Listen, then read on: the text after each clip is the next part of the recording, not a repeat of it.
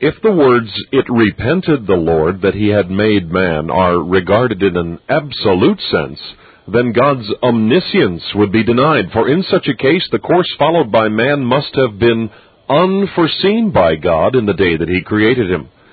Therefore it must be evident to every reverent soul that this language bears some other meaning. We submit that the words, it repented the Lord, is an accommodation to our finite intelligence. And in saying this, we are not seeking to escape a difficulty or cut a knot, but are advancing an interpretation which we shall seek to show is in perfect accord with the general trend of Scripture. The Word of God is addressed to men, and therefore it speaks the language of men. Because we cannot rise to God's level, He in grace comes down to ours and converses with us in our own speech. The Apostle Paul tells us of how he was caught up into paradise and heard unspeakable words which it is not possible to utter. 2 Corinthians 12:4 Those on earth could not understand the vernacular of heaven. The finite cannot comprehend the infinite, hence the Almighty deigns to couch His revelation in terms we may understand. It is for this reason the Bible contains many anthropomorphisms, that is, representations of God in the form of man. God is spirit, yet the scriptures speak of him as having eyes, ears, nostrils, breath, hands, etc., which is surely an accommodation of terms brought down to the level of human comprehension. Again, we read in Genesis 18, 20 and 21, And the Lord said, Because the cry of Sodom and Gomorrah is great, and because their sin is very grievous, I will go down now, and see whether they have done altogether according to the cry of it, which is come up unto me, and if not, I will know. Now, manifestly this is an anthropologism, God speaking in human language. God knew the conditions which prevailed in Sodom, and his eyes had witnessed witnessed its fearful sins, yet he is pleased to use terms here that are taken from our own vocabulary. Again, in Genesis 22:12 we read, And he, God, said, Lay not thine hand upon the lad, neither do thou anything unto him, for now I know that thou fearest God, seeing thou hast not withheld thy son, thine only son, from me. Here again, God is speaking in the language of men, for he knew before he tested Abram exactly how the patriarch would act, so to the expression of God so often in Jeremiah. See chapter 7 verse 13 of Jeremiah, for example. Of him rising up early is manifestly an accommodation of terms. Once more, in the parable of the vineyard, Christ himself represents its owner as saying, then said the Lord of the vineyard, What shall I do? I will send my beloved Son. It may be they will reverence him when they see him. Luke 20:13.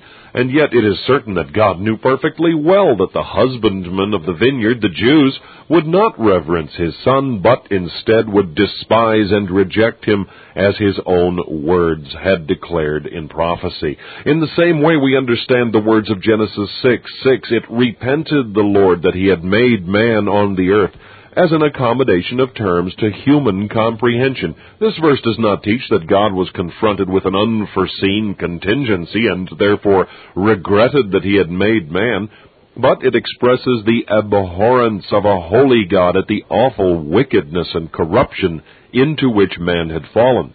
Should there be any doubt remaining in the minds of our readers as to the legitimacy and soundness of our interpretation, a direct appeal to Scripture should instantly and entirely remove it. 1 Samuel 15:29 The strength of Israel, a divine title, will not lie nor repent, for he is not a man that he should repent. Every good and perfect gift is from above and cometh down from the Father of lights, James 1:17, with whom is no variableness, neither shadow of turning. Careful attention to what we have said above will throw light on numerous other passages which, if we ignore their figurative character and fail to note that God applies to himself human modes of expression, will be obscure and perplexing. Having commented at such length upon Genesis 6, 6, there will be no need to give such a detailed exposition of other passages which belong to the same class, yet, for the benefit of those of our readers who may be anxious for us to examine several other scriptures, we turn to one or two more. One scripture which we often find cited in order to overthrow the teaching advanced in this book is our Lord's lament over Jerusalem. O Jerusalem, Jerusalem, thou that killest the prophets, and stonest them that are sent unto thee, how often would I have gathered thy children together, even as a hen gathereth her chickens under her wings, and ye would not. Matthew twenty-three thirty-seven. The question is asked, do not these words show that the Savior acknowledged the defeat of his mission? That as a people the Jews resisted all his gracious overtures toward them?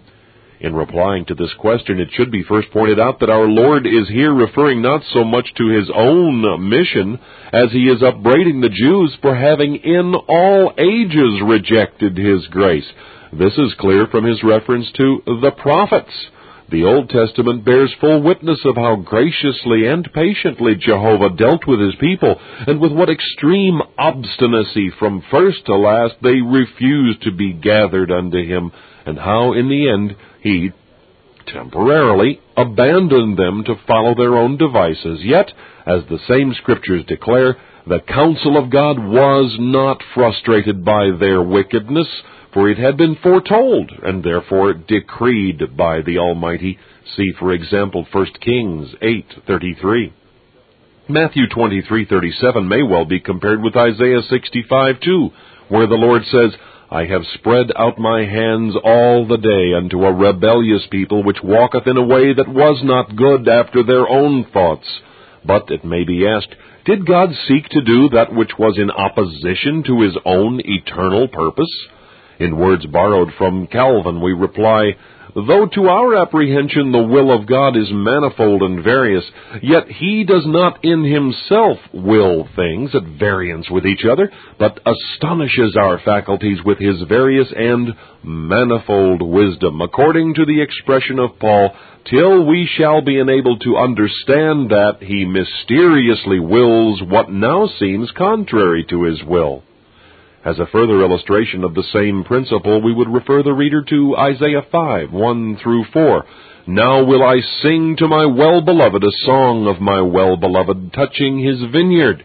My well-beloved hath a vineyard in a very fruitful hill, and he fenced it, and gathered out the stones thereof, and planted it with the choicest vine, and built a tower in the midst of it, and also made a winepress therein. And he looked that it should bring forth grapes, and it brought forth wild grapes. And now, O inhabitants of Jerusalem and men of Judah, judge, I pray you, betwixt me and my vineyard. What could have been done more to my vineyard that I have not done in it? Wherefore, when I looked that it should bring forth grapes, brought it forth wild grapes. Is it not plain from this language that God reckoned himself to have done enough for Israel to warrant an expectation, speaking after the manner of men, of better returns? Yet is it not equally evident when Jehovah says here, He looked that it should bring forth grapes, that he is accommodating himself to a form of finite expression, and so also when he says, What could have been done more to my vineyard that I have not done in it? We need to take note that in the previous enumeration of what he had done, the fencing, etc., he refers only to external privileges, means, and opportunities which had been bestowed upon Israel, for, of course, he could even then have taken away from them their stony heart and given them a new heart, even a heart of flesh, as he will yet do, had he so pleased. Perhaps we should link up with Christ's lament over Jerusalem in Matthew 23:37, his tears over the city recorded in Luke 19:41. He beheld the city and wept over it. In the verses which immediately follow, we learn what it was that occasioned Jesus' tears, saying, If thou hadst known, even thou, at least in this thy day, the things which belong unto thy peace, but now they are hid from thine eyes. For the days shall come upon thee that thine enemies shall cast a trench about thee, and compass thee round, and keep thee in on every side. It was the prospect of the fearful judgment which Christ knew was impending. But did those tears make manifest a disappointed God? Nay, verily. Instead, they displayed a perfect man. The man Christ Jesus was no emotionless stoic, but one filled with compassion. Those tears expressed the sinless sympathies of Jesus' real and pure humanity. Had he not wept, our God had been less than human. Those tears were one of many proofs that in all things it behoved him to be made like unto his brethren. Hebrews 2:17. In chapter 1, we have affirmed that God is sovereign in the exercise of his love. And in saying this, we are fully aware that many will strongly resent the statement and that furthermore, what we have now to say will probably meet with more criticism than anything else advanced in this book. Nevertheless, we must be true to our convictions of what we believe to be the teaching of Holy Scripture and we can only ask our readers to examine diligently, in the light of God's Word, what we here submit to their attention. One of the most popular beliefs of the day is that God loves everybody. And the very fact that it is so popular with all classes ought to be enough to arouse the suspicions of those who are subject to the word of truth. God's love toward all his creatures is the fundamental and favorite teaching of Universalists, Unitarians, Theosophists, Christian Scientists, Spiritualists, Jehovah's Witnesses, etc. No matter how a man may live, in open defiance of heaven, with no concern whatever for his soul's eternal interests, still less for God's glory, dying perhaps with cursing on his lips, notwithstanding God loves him, we are told. So widely has this dogma been proclaimed, and so comforting is it to the heart which is at enmity with God, we have little hope of convincing many of their error. That God loves everybody is, we may say, quite a modern belief. The writings of the Church Fathers, the Reformers, or the Puritans will, we believe, be searched in vain for any such concept. Perhaps the late D.L. Moody, captivated by Drummond's The Greatest Thing in the World, the book, did more than anyone else in the last century to popularize this concept. It has been customary to say that God loves the sinner, though he hates the sin. For example, Romans 5 8, addressed to saints, and the we in the passage are the same ones as those spoken of in Romans 8 29 and 30. But that is a meaningless distinction. What is there in a sinner but sin? Is it not true that his whole head is sick, and his whole heart faint, and that from the sole of the foot even to the head there is no soundness in him? Isaiah 1, 5 and 6. Is it true that God loves the one who is despising and rejecting his blessed Son? God is light as well as love, and therefore his love must be a holy love. To tell the Christ rejecter that God loves him is to cauterize his conscience, as well as to afford him a sense of security in his sins. The fact is that the love of God is a truth for the saints only, and to present it to the enemies of God is to take the children's bread and cast it to the dogs. With the exception of John 3:16, not once in the four gospels do we read of the Lord Jesus, the perfect teacher telling sinners that God loved them. In the book of Acts, which records the evangelistic labors and messages of the apostles, God's love is never referred to at all. In the book of Acts, which records the evangelistic labors and messages of the apostles, God's love is never referred to at all. But when we come to the epistles which are addressed to the saints, we have a full presentation of this precious truth, God's love for His own. Let us seek to rightly divide the Word of God, and then we shall not be found taking truths which are addressed to believers and misapplying them to unbelievers. That which sinners need to have brought before them is the ineffable holiness, the exacting righteousness, the inflexible justice, and the terrible wrath of God. Risking the danger of being misunderstood, let us say, and we wish we could say it to every evangelist and preacher in the country, there is far too much presenting of Christ to sinners today by those sound in the faith, and far too little showing sinners their need of Christ. That is, their absolutely ruined and lost condition, their imminent and awful danger of suffering the wrath to come, the fearful guilt resting upon them in the sight of God. to present Christ to those who have never been shown their need of him seems to us to be guilty of casting pearls before swine. Concerning the rich young ruler, for example, of whom it is said Christ loved him, Mark 10:21, we fully believe that he was one of God's elect and was saved sometime after his interview with our Lord. Should it be said that this is an arbitrary assumption and assertion which lacks anything in the scriptures to substantiate it, we reply, it is written, him that cometh to me I will in no wise cast out, and this rich young ruler certainly did come to Jesus. Compare the case of Nicodemus. He too came to Christ by night. Yet there is nothing in John 3 which intimates he was a saved man when the interview closed. Nevertheless, we know it from his later life that Nicodemus was not cast out. If it be true that God loves every member of the human family, then why did our Lord tell his disciples, He that hath my commandments and keepeth them, he it is that loveth me, and he that loveth me shall be loved of my Father? If a man love me, he will keep my words, and my Father will love him.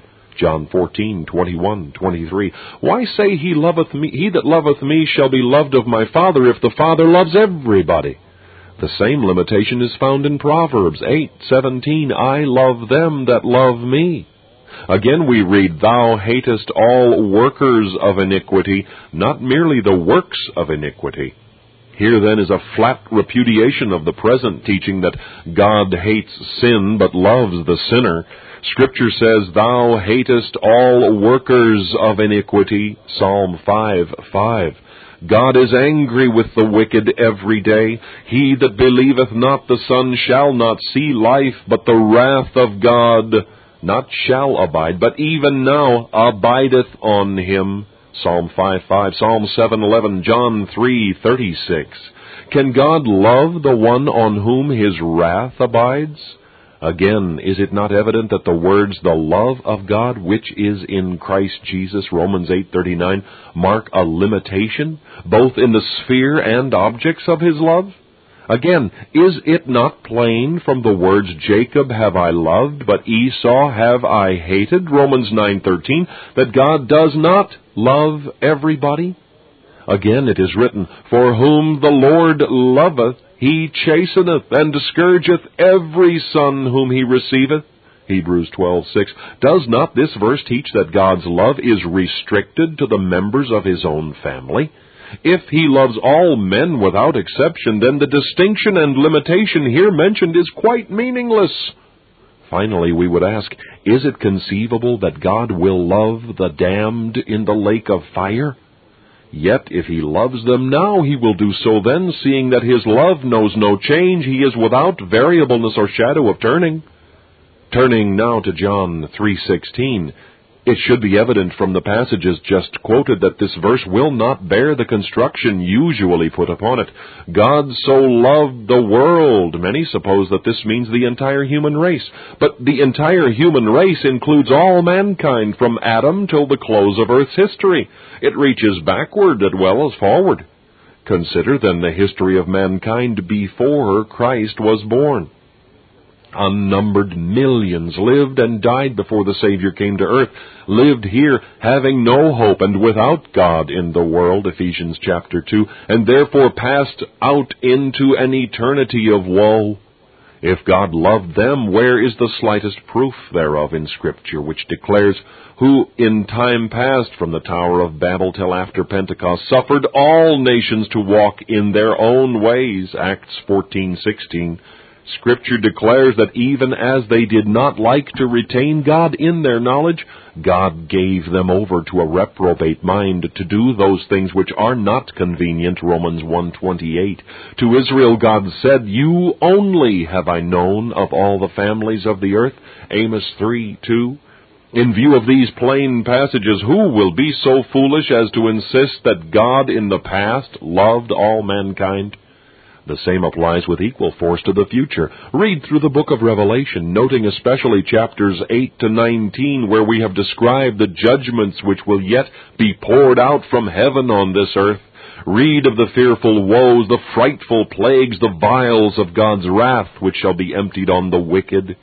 Finally, read the 20th chapter of Revelation, the great white throne judgment, and see if you can discover there the slightest trace of love. But the objector comes back to John 3:16 and says world means world. True. But we have shown that the world does not mean the whole human family. The fact is that the world is used in a general way. When the brethren of Christ said, Show thyself to the world, John 7 4, did they mean show thyself to all mankind? When the Pharisees said, Behold, the world is gone after him, John 12:19, did they mean all the human family were flocking after Jesus? When the apostle wrote, Your faith is spoken of throughout the whole world to the Romans in Romans 1:8, did he mean that the faith of the saints at Rome was the subject of conversation by every man, woman, and child on the earth? When Revelation 13:3 informs us that all the world wondered after the beast, are we to understand that there will be no exceptions? What of the godly Jewish remnant who will be slain in Revelation 24 rather than submit to the beast? These and other passages which might be quoted show that the term the world is often a relative rather than an absolute one. Now, the first thing to note in connection with John 3:16 is that our Lord was there speaking to Nicodemus, a man who believed that God's mercies were confined to his own nation. Christ there announced that God's love in giving his Son had a larger object in view, that it flowed beyond the boundary of Palestine, reaching out to the regions beyond. In other words, this was Christ's announcement that God had a purpose of grace toward Gentiles as well as Jews. God so loved the world, then, signifies God's love is international in its scope. But does this mean that God loves every individual among the Gentiles? Not necessarily. For as we have seen, the term world is general rather than specific, relative rather than absolute. The term world is not in itself conclusive. To ascertain who are the objects of God's love, other passages where His love is mentioned must be consulted. In 2 Peter 2, 5, we read of the world of the ungodly. If then there is a world of the ungodly, there must also be a world of the godly. It is the latter who are in view in the passages we shall now briefly consider. For the bread of God is he which cometh down from heaven, and giveth life unto the world. John 6:33. Now mark it well. Christ did not say offereth life unto the world, but giveth what is the difference between the two terms? This. A thing which is offered may be refused, but a thing given necessarily implies its acceptance. If it is not accepted, it is not given. It is simply proffered. Here, then, is a scripture that positively states Christ giveth life, spiritual, eternal life, unto the world. No, he does not give eternal life to the world of the ungodly, for they will not have it. They do not want it. Hence we are obliged to understand the reference in John 6:33 as being to the world of the godly, that is to God's own people. One more. In 2 Corinthians 5:19 we read, "To wit that God was in Christ reconciling the world unto himself." What is meant by this is clearly defined in the words immediately following, "not imputing their trespasses unto them." Here again, the world cannot mean the world of the ungodly, for their trespasses are imputed to them, as the judgment of the great white throne will yet show. But 2 Corinthians 5:19 plainly teaches there is a world which are reconciled, reconciled unto God because their trespasses are not reckoned to their account, having been borne by their substitute. Who then are they? Only one answer is fairly possible the world of God's people. In like manner, the world in John 3:16 must in the final analysis refer to the world of God's people. Must, we say, for there is no other alternative solution. It cannot mean the whole human race, for one half of the race was already in hell when Christ came to earth. It is unfair to insist that it means every human being now living, for every other passage in the New Testament where God's love is mentioned limits it to His own people. Search and see. The objects of God's love in John 3:16 are precisely the same as the object of Christ's love in John 13:1. Now before the feast of the Passover, when Jesus knew that his time was come, that he should depart out of this world unto the Father, having loved his own which were in the world, he loved them unto the end. We may admit that our interpretation of John 3:16 is no novel one invented by us, but one almost uniformly given by the reformers and Puritans and many others since them. Coming now to chapter 3, the sovereignty of God in salvation. Innumerable are the questions which might be raised here. It is strange, yet it is true, that many who acknowledge the sovereign rule of God over material things will cavil and quibble when we insist that God is also sovereign in the spiritual realm. But their quarrel is with God and not with us. We have given Scripture in support of everything advanced in these pages, and if that will not satisfy our readers, it is idle for us to seek to convince them. What we write now is designed for those who do bow to the authority of Holy Writ, and for their benefit we propose to examine several other scriptures which have purposely been held over for this chapter. Perhaps the one passage which has presented the greatest difficulty to those who have seen that passage after passage in Holy Writ plainly teaches the election of a limited number unto salvation is 2 Peter 3 9 not willing that any should perish, but that all should come to repentance. The first thing to be said upon the above passage is that, like all other scripture, 2 Peter 3 9 must be understood and interpreted in the light of its context. What we have quoted in the preceding paragraph in 2 Peter 3 9 is only part of the whole verse, and the last part of the verse at that. Surely it must be allowed by all that the first half of 2 Peter 3 9 needs to be taken into consideration in order to establish what these words are supposed by many to mean, that is, that the words any and all are to be received without any qualification, it must be shown that the context is referring to the whole human race. If this cannot be shown, there is no premise to justify this, then the conclusion also must be unwarranted. Let us then ponder the first part of the verse. The Lord is not slack concerning his promise. Note promise in the singular number, not promises. What promise is in view? The promise of salvation? Where in all Scripture has God ever promised to save the whole human race? Where indeed? No, the promise here referred to is not about salvation. What is it then? The context tells us. Verses 3 and 4 knowing this first that there shall come in the last days scoffers, walking after their own lusts, and saying, Where is the promise of his coming? The context then refers to God's promise to send back His beloved Son. But many long centuries have passed and this promise has not yet been fulfilled. True, but long as the delay may seem to us, the interval is short in the reckoning of God. As the proof of this, we are reminded, But, beloved, be not ignorant of this one thing, that one day is with the Lord as a thousand years, and a thousand years as one day. Verse 8 In God's reckoning of time, about two days have yet passed, as it were, since He promised to send back Christ. But more, the delay in the Father sending back His beloved Son is not only due to no slackness on His part, but it is also occasioned by His long suffering. His long suffering to whom? The verse we are now considering tells us, but is long suffering to usward. And whom are the usward, the human race, or God's own people? In the light of the context, this is not an open question upon which each of us is free to form an opinion. The Holy Ghost has defined it. The opening verse of the chapter says, This second epistle, Beloved, I now write unto you. And again, the verse immediately preceding declares, But, beloved, be not ignorant of this one thing.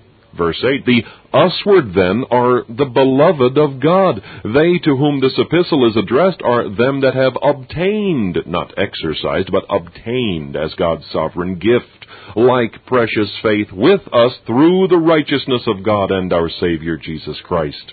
2 Peter 1:11 Therefore we say there is no room for a doubt, a quibble or an argument. The usward are the elect of God.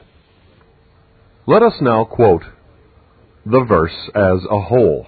The Lord is not slack concerning his promise, as some men count slackness, but is long suffering to usward, not willing that any should perish, but that all should come to repentance. Could anything be clearer? The any that God is not willing should perish are the usward to whom God is long suffering, the beloved of the previous verses. 2 Peter 3 9 means then that God will not send back his Son until the fullness of the Gentiles be come in. Romans 11:25. God will not send back Christ till that people whom he is now taking out of the Gentiles, Acts 15:14, are gathered in. God will not send back his only Son till the body of Christ is complete, and that will not be till the ones whom he has elected to be saved in this dispensation shall have been brought to him. Thank God for his long suffering to usward. Had Christ come back twenty years ago, the writer had been left behind to perish in his sins. But that could not be, so God graciously delayed the second coming. For the same reason, he is still delaying his advent. His decreed purpose is that all his elect will come to repentance, and repent they shall. The present interval of grace will not end until the last of the other sheep of John 10:16 are safely folded then Christ will return. In expounding the sovereignty of God, the Spirit, in salvation, we have shown that His power is irresistible, that by His gracious operations upon and within them, He compels God's elect to come to Christ.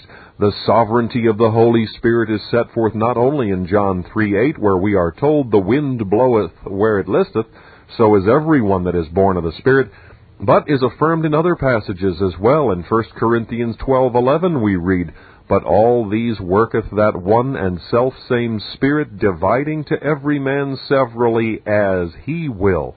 And again we read in Acts 16:6 and 7, Now when they had gone throughout Phrygia and the region of Galatia, and were forbidden of the Holy Spirit to preach the word in Asia, after they were come to Mysia, they essayed to go to Bithynia, but the Spirit suffered them not. Thus we see how the Holy Ghost interposed his imperial will in opposition to the determination of the apostles. But it is objected against the assertion that the will and power of the Holy Spirit are irresistible that there are two passages, one in the Old Testament and the other in the New, which appear to mitigate against such a conclusion. God said of old, My spirit shall not always strive with man. Genesis 6 3. And to the Jews, Stephen declared, Ye stiff necked and uncircumcised in heart and ears, ye do always resist the Holy Spirit. As your fathers did, so do ye. Which of the prophets have not your fathers persecuted? Acts 7 51 and 52. If then the Jews resisted the Holy Spirit, how can we say his power is irresistible? The answer is found in Nehemiah 9:30. Many years didst thou forbear them, and testifiedst against them by thy Spirit in thy prophets, yet would they not give ear. It was the external operations of the Spirit which Israel resisted. It was the Spirit speaking by and through the prophets to which they would not give ear. It was not anything which the Holy Spirit wrought in them that they resisted, but the motives presented to them by the inspired messages of the prophets. Perhaps it will help the reader to catch our thought better if we compare Matthew 11:20 through 24. Then began he, Jesus, to upbraid the cities wherein most of his mighty works were done, because they repented not. Woe unto thee, Chorazin, etc. Our Lord here pronounces woe upon these cities for their failure to repent because of the mighty works, the miracles which he had done in their sight, and not because of any internal operations of his grace. The same is true of Genesis 6 3. By comparing 1 Peter 3 18 through 20, it will be seen that it was by and through Noah that God's Spirit strove with the antediluvians the distinction noted above was ably summarized by Andrew Fuller, another writer long deceased from whom our moderns might learn much. Thus, Quote, There are two kinds of influences by which God works on the minds of men. First, that which is common and which is affected by the ordinary use of motives presented to the mind for consideration. Secondly, that which is special and supernatural. The one contains nothing mysterious any more than the influence of our words and actions on each other. The other is such a mystery that we know nothing of it but by its effects. The former ought to be effectual, the latter is so. Unquote. The work of the Holy Ghost upon or towards men is always resisted by them. His work within is always successful. What saith the Scripture? This He which hath begun a good work in you will perform it unto the day of Jesus Christ. Uh, Philippians 1 6. The next question to be considered is why preach the gospel to every creature? If God the Father has predestined only a limited number to be saved, if God the Son died to effect the salvation of only those given to him by the Father, and if God the Spirit is seeking to quicken none save God's elect, then what is the use of giving the gospel to the world at large? And where is the propriety of telling sinners that whosoever believeth in Christ shall not perish, but have everlasting life? First, it is of great importance that we should be clear upon the nature of the gospel itself. The gospel is God's good news concerning Christ and not concerning sinners. Paul, a servant of Jesus Christ, called to be an apostle, separated unto the gospel of God concerning his Son, Jesus Christ our Lord, Romans 1, 1 and 3. God would have proclaimed far and wide the amazing fact that his own blessed Son became obedient unto death, even the death of the cross. A universal testimony must be borne to the matchless worth of the person and work of Christ. Note the word witness in Matthew 22:14. The gospel is God's witness unto the perfections of his Son. Mark the words of the apostle, for we are unto God a sweet savor of Christ in them that are saved and in them that perish. 2 Corinthians 2:15. Concerning the character and contents of the gospel, the utmost confusion prevails today. The gospel is not an offer to be bandied around by evangelistic peddlers. The gospel is no mere invitation, but a proclamation, a proclamation concerning Christ, true whether men believe it or not. No man is asked to believe that Christ died for him in particular. The gospel, in brief, is this Christ died for sinners. You are a sinner. Believe in Christ and you shall be saved. In the gospel, God simply announces the terms upon which men may be saved, namely, repentance and faith, and indiscriminately all are commanded to fulfill them. Second, Repentance and remission of sins are to be preached in the name of the Lord Jesus unto all the nations. Luke 24:47. Because God's elect are scattered abroad, John 11:52, among all nations, and it is by the preaching and hearing of the gospel that they are called out of the world. The gospel is the means which God uses in the saving of his own chosen ones. By nature, God's elect are children of wrath, even as others. They are lost sinners needing a Savior, and apart from Christ there is no salvation for them. Hence, the gospel must be believed by them before they can rejoice in the knowledge of sins forgiven. The gospel is God's winnowing fan. It separates the chaff from the wheat and gathers the latter into his garner. Third, it is to be noted that God has other purposes in the preaching of the gospel than the salvation of his own elect. The world exists for the elect's sake, yet others have the benefit of it. So the word is preached for the elect's sake, yet others have the benefit of an external call. The sun shines, though blind men see it not. The rain falls upon rocky mountains and waste deserts as well as on the fruitful valleys. So God also suffers the gospel to fall on the ears of the non-elect. The power of the gospel is one of God's agencies for holding in check the wickedness of the world. Many who are never saved by it are reformed. Their lusts are bridled and they are restrained from becoming worse. Moreover, the preaching of the gospel to the non-elect is made an admirable test of their characters. It exhibits the inveteracy of their sin. It demonstrates that their hearts are at enmity against God. It justifies the declaration of Christ that men loved darkness rather than light because their deeds were evil. John 3:19. Finally, it is sufficient for us to know that we are bidden to preach the gospel to every creature. It is not for us to reason about the consistency between this and the fact that few are chosen. It is for us to obey. It is a simple matter to ask questions relating to the ways of God which no finite mind can fully fathom. We too might turn and remind the objector that our Lord declared, Verily I say unto you, all sins shall be forgiven unto the sons of men, and blasphemies wherewith soever they shall blaspheme, but he that shall blaspheme against the Holy Spirit hath never forgiveness. Mark 3:28 and 29. And there can be no doubt whatever but that certain of the Jews were guilty of this very sin, see Matthew 12:24, etc., and hence their destruction was inevitable.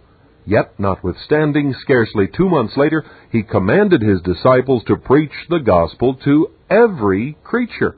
When the objector can show us the consistency of these two things, the fact that certain of the Jews had committed the sin for which there is never forgiveness, and the fact that to them the gospel was to be preached, we will undertake to furnish a more satisfactory solution than the one given above to the harmony between a universal proclamation of the gospel and a limitation of its saving power to those only that God has predestined to be conformed to the image of His Son.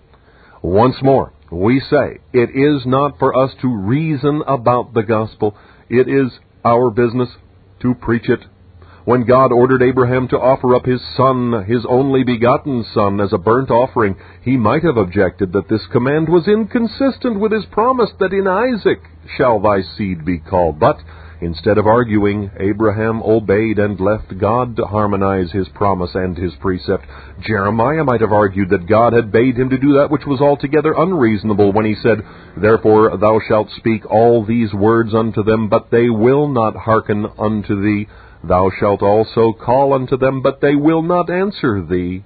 Jeremiah 7:27 but instead the prophet obeyed. Ezekiel too might have complained that the Lord was asking of him a hard thing when he said, Son of man, go, get thee unto the house of Israel, and speak with my words unto them, for thou art not sent to a people of a strange speech and of an hard language, but to the house of Israel, not to many people of a strange speech and of a hard language, whose words thou canst not understand. Surely had I sent thee to them, they would have hearkened unto thee. But the house of Israel will not hearken unto me, for they will not hearken unto thee. For all the house of Israel are impudent and hard-hearted. Ezekiel 3, 4, and 7. But, O my soul, if truth so bright should dazzle and confound thy sight, yet still his written word obey, and wait the great decisive day. A quote from the hymn writer Watts. It has been well said, the gospel has lost none of its ancient power. It is as much today as when it was first preached, the power of God unto salvation to every one that believeth. It needs no pity, no help, and no handmaid. It can overcome all obstacles and break down all barriers. No human device need be tried to prepare the sinner to receive it, for if God has sent it, no power can hinder it, and if he has not sent the gospel, no power can make it effectual. This chapter might be extended indefinitely, but it is already too long, so a word or two more must suffice. A number of other questions will be dealt with in the pages yet to follow, and those that we fail to touch upon, the reader must take to the Lord himself, who has said, If any of you lack wisdom, let him ask of God that giveth to all liberally, and upbraideth not. James 1 5. Chapter 12 The Value of this Doctrine. 2 Timothy 3:16 and 17. All scripture is given by inspiration of God and is profitable for doctrine, for reproof, for correction, for instruction in righteousness, that the man of God may be perfect, thoroughly furnished unto all good works. All scripture is given by inspiration of God and is profitable for doctrine, for reproof, for correction, for instruction in righteousness, that the man of God may be perfect, thoroughly furnished unto all good works. Doctrine means teaching, and by it is by doctrine or teaching that the great realities of God and our relation to Him, of Christ, the Spirit, salvation, grace, glory are made known to us. It is by doctrine, through the power of the Spirit, that believers are nourished and edified, and where doctrine is neglected, growth in grace and effective witnessing for Christ necessarily cease.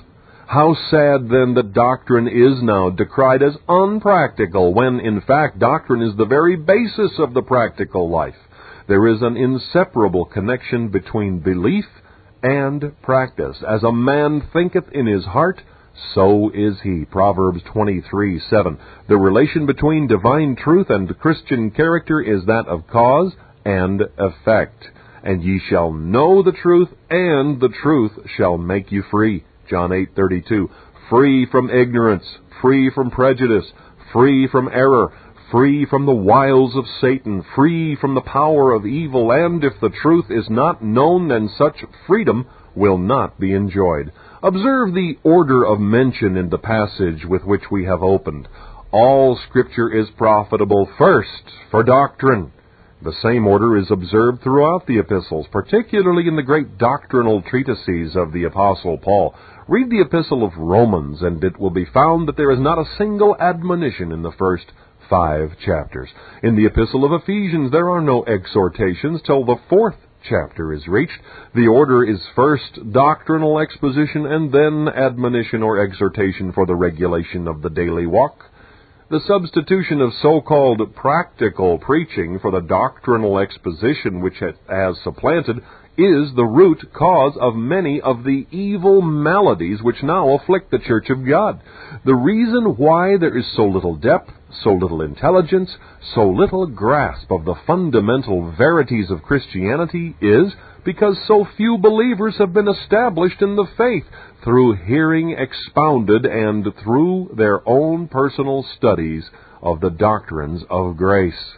While the soul is unestablished in the doctrine of the divine inspiration of the Scriptures, their full and verbal inspiration, there can be no firm foundation for faith to rest upon. While the soul is ignorant of the doctrine of justification, there can be no real and intelligent assurance of its acceptance in the Beloved. While the soul is unacquainted with the teaching of the Word upon sanctification, it is open to receive all the crudities and errors of the perfectionists or holiness people, while the soul knows not what Scripture has to say upon the doctrine of the new birth. There can be no proper grasp of the two natures in the believer, and ignorance here inevitably results in loss of peace and joy. And so we might go on right through the list of Christian doctrine. It is ignorance of doctrine that has rendered the professing church helpless to cope with the rising tide of infidelity. It is ignorance of doctrine which is mainly responsible for thousands of professing Christians being captivated by the numerous false isms of the day. It is because the time has now arrived when the bulk of our churches will not endure sound doctrine, 2 Timothy 4 3, that they so readily receive false doctrines. Of course, it is true that doctrine, like anything else in Scripture, may be studied from a merely cold intellectual viewpoint, and thus approached, doctrinal teaching and doctrinal study will leave the heart untouched and will naturally be dry and profitless. But doctrine properly received, doctrine studied with an exercised heart, will ever lead into a deeper knowledge of God and of the unsearchable riches of Christ. The doctrine of God's sovereignty, then, is no mere metaphysical metaphysical dogma which is devoid of practical value, but is one that is calculated to produce a powerful effect upon Christian character and the daily walk. The doctrine of God's sovereignty lies at the foundation of Christian theology, and in importance is perhaps second only to the divine inspiration of the Scriptures. It is the center of gravity in the system of Christian truth, the sun around which all the lesser planets are grouped. It is the golden intersection to which every highway of knowledge leads and from which they all radiate. It is the cord upon which all other doctrines are strung, like so many pearls, holding them in place and giving them unity. The doctrine of the sovereignty of God is the plumb line by which every creed needs to be measured, the balance in which every human dogma must be weighed. It is designed as the sheet anchor for our souls amid the storms of life. The doctrine of God's sovereignty is a divine cordial to refresh our spirits. It is designed and adapted to mold the affections of the heart and to give a right direction to conduct. It produces gratitude in prosperity and patience in adversity. It affords comfort for the present and a sense of security respecting the unknown future. It is and does all and much more than we have just said because it ascribes to God, Father, Son, and the Holy Ghost the glory which is His due and places the creature in his proper place before Him, the creature in the dust. We shall now consider the value of the doctrine in detail. Firstly, it deepens our veneration of the divine character. The doctrine of God's sovereignty, as it is unfolded in the Scriptures, affords an exalted view of the divine perfections. It maintains his creatorial rights. It insists that to us there is but one God, the Father, of whom are all things, and we in him, and one Lord, Jesus Christ, by whom are all things, and we by him. 1 Corinthians 8 6. It declares that his rights are those of the potter, who forms and fashions the clay into vessels of whatever type and for whatever use he may please. Its testimony is, Thou hast created all things, and for thy pleasure they are and were created. Revelation 4:11. It argues that none has any right to reply against God, and that the only becoming attitude for the creature to take is one of reverent submission before Him. Thus, the apprehension of the absolute supremacy of God is of great practical importance, for unless we have a proper regard to His high sovereignty, He will never be honored in our thoughts of Him, nor will He have His proper place in our hearts and lives. It exhibits the inscrutableness of His wisdom. It shows that while God is immaculate in His holiness, he has permitted evil to enter his fair creation, that while he is the possessor of all power, he has allowed the devil to wage war against him for six thousand years at least, that while he is the perfect embodiment of love, he spared not his own son, that while he is the God of all grace, multitudes will be tormented for ever and ever in the lake of fire. High mysteries are these. Scripture does not deny them, but acknowledges their existence. Oh, the depth of the riches both of the wisdom and knowledge of God! How unsearchable are his judgments and his ways past finding out. Romans 11:33. It makes known the irreversibleness of his will, known unto God or all his works from the beginning of the world. Acts 15:18. From the beginning, God purposed to glorify Himself in the church by Christ Jesus throughout all ages, world without end. Ephesians 3:21. To this end, God created the world and formed man. His all-wise plan was not defeated when man fell, for in the Lamb slain from the foundation of the world, Revelation 13:8, we behold the fall anticipated nor will God's purpose be thwarted by the wickedness of men since the fall. For as is clear from the words of the psalmist, surely the wrath of man shall praise thee, the remainder of wrath shalt thou restrain. Psalm 76:10. Because God is the Almighty, His will cannot be withstood. His purposes originated in eternity and are carried forward without change to eternity. They extend to all his works and control all events. He worketh all things after the counsel of his own will. That a quote from Dr. Rice. Neither man nor devil can successfully resist the Lord. Therefore it is written, The Lord reigneth, let the people tremble. Psalm 99, 1. It magnifies His grace. Grace is the unmerited favor and because grace is shown to the undeserving and hell deserving to those who have no claim upon God, therefore is grace free and can be manifested toward the chief of sinners. But Because grace is exercised toward those who are destitute of worthiness or merit, grace is sovereign. That is to say, God bestows grace upon whom He pleases. Divine sovereignty has ordained that some shall be cast into the lake of fire to show that all deserved such a doom. But grace comes in like the drag net and draws out from a lost humanity a people for God's name to be throughout all eternity the monuments of His unknowable favor. Sovereign grace reveals God breaking down the opposition of the human heart, subduing the enmity of the carnal mind, and bringing us to love Him because He first loved us.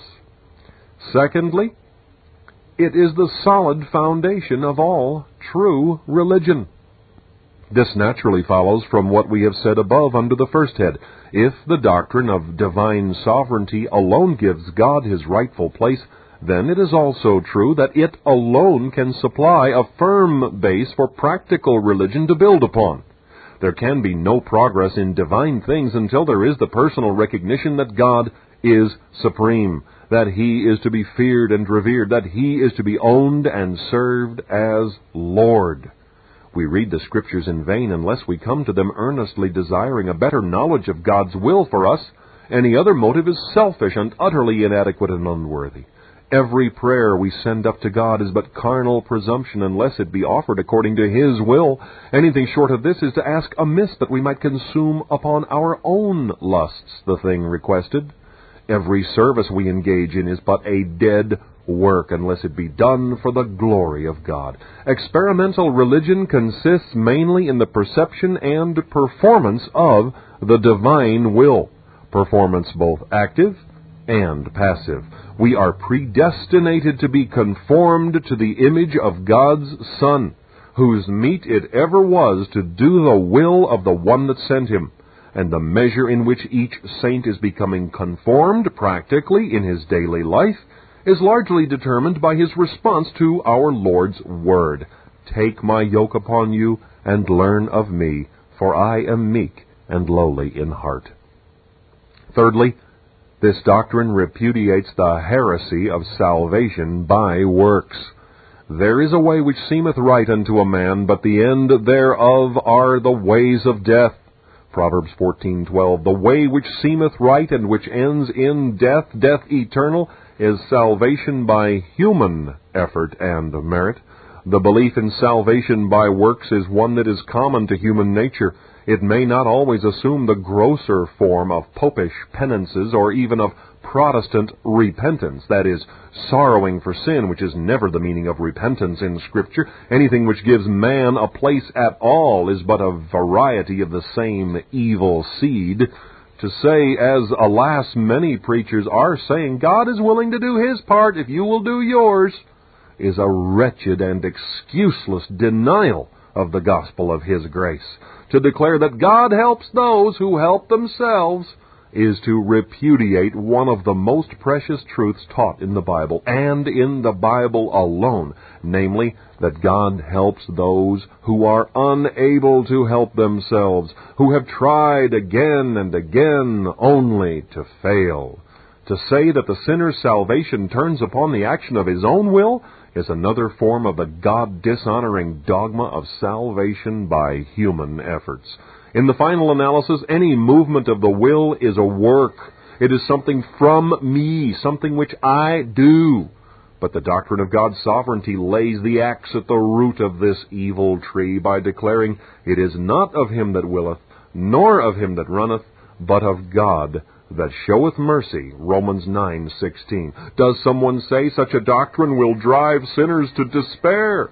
The reply is, Be it so. It is just such despair the writer longs to see prevail. It is not until the sinner despairs of any help from himself that he will ever fall into the arms of sovereign mercy. But if once the Holy Ghost convicts him that there is no help in himself, then he will recognize that he is lost, and he will cry, God be merciful to me, a sinner, and such a cry will be heard. If the author may be allowed to bear personal witness, he has found during the course of his ministry that the sermons he has preached on human depravity, the sinner's helplessness to do anything himself, and the salvation of the soul turning upon the sovereign mercy of God, have been those most owned and blessed in the salvation of the lost. We repeat then, a sense of utter helplessness is the first prerequisite to any sound conversion. There is no salvation for any soul until it looks away from itself, looks to something, yea, to someone outside of itself. This Reformation audio track is a production of Still Waters Revival Books. SWRB makes thousands of classic Reformation resources available, free and for sale, in audio, video, and printed formats. Our many free resources, as well as our complete mail order catalog, containing thousands of classic and contemporary Puritan and Reform books, tapes, and videos at great discounts, is on the web at www swrb.com. We can also be reached by email at swrb at swrb.com, by phone at 780-450-3730, by fax at 780-468-1096, or by mail at 4710-37A Avenue, Edmonton, that's E-D M-O-N-T-O-N, Alberta, abbreviated capital A, capital B, Canada, T6L3T5. You may also request a free printed catalog. And remember that John Calvin, in defending the Reformation's regulative principle of worship, or what is sometimes called the scriptural law of worship, commenting on the words of God, which I commanded them not, neither came into my heart, from his commentary on Jeremiah 7:31 writes, God here cuts off from men every occasion for making evasions, since he condemns by this one phrase, I have not commanded them, whatever the Jews devised. There is then no other argument needed to condemn superstitions than that they are not commanded by God. For when men allow themselves to worship God according to their own fancies, and attend not to his commands, they pervert true religion. And if this principle was adopted by the papists, all those fictitious modes of worship in which they absurdly exercise themselves would fall to the ground. It is indeed a horrible thing for the papists to seek to discharge their duties towards God by performing their own superstitions. There is an immense number of them, as it is well known, and as it manifestly appears. Were they to admit this principle, that we cannot rightly worship God except by obeying His word, they would be delivered from their deep abyss of error. The prophet's words, then, are very important when he says that God had commanded no such thing, and that it never came to his mind, as though he had said that men assume too much wisdom when they devise what he never required, nay, what he never knew.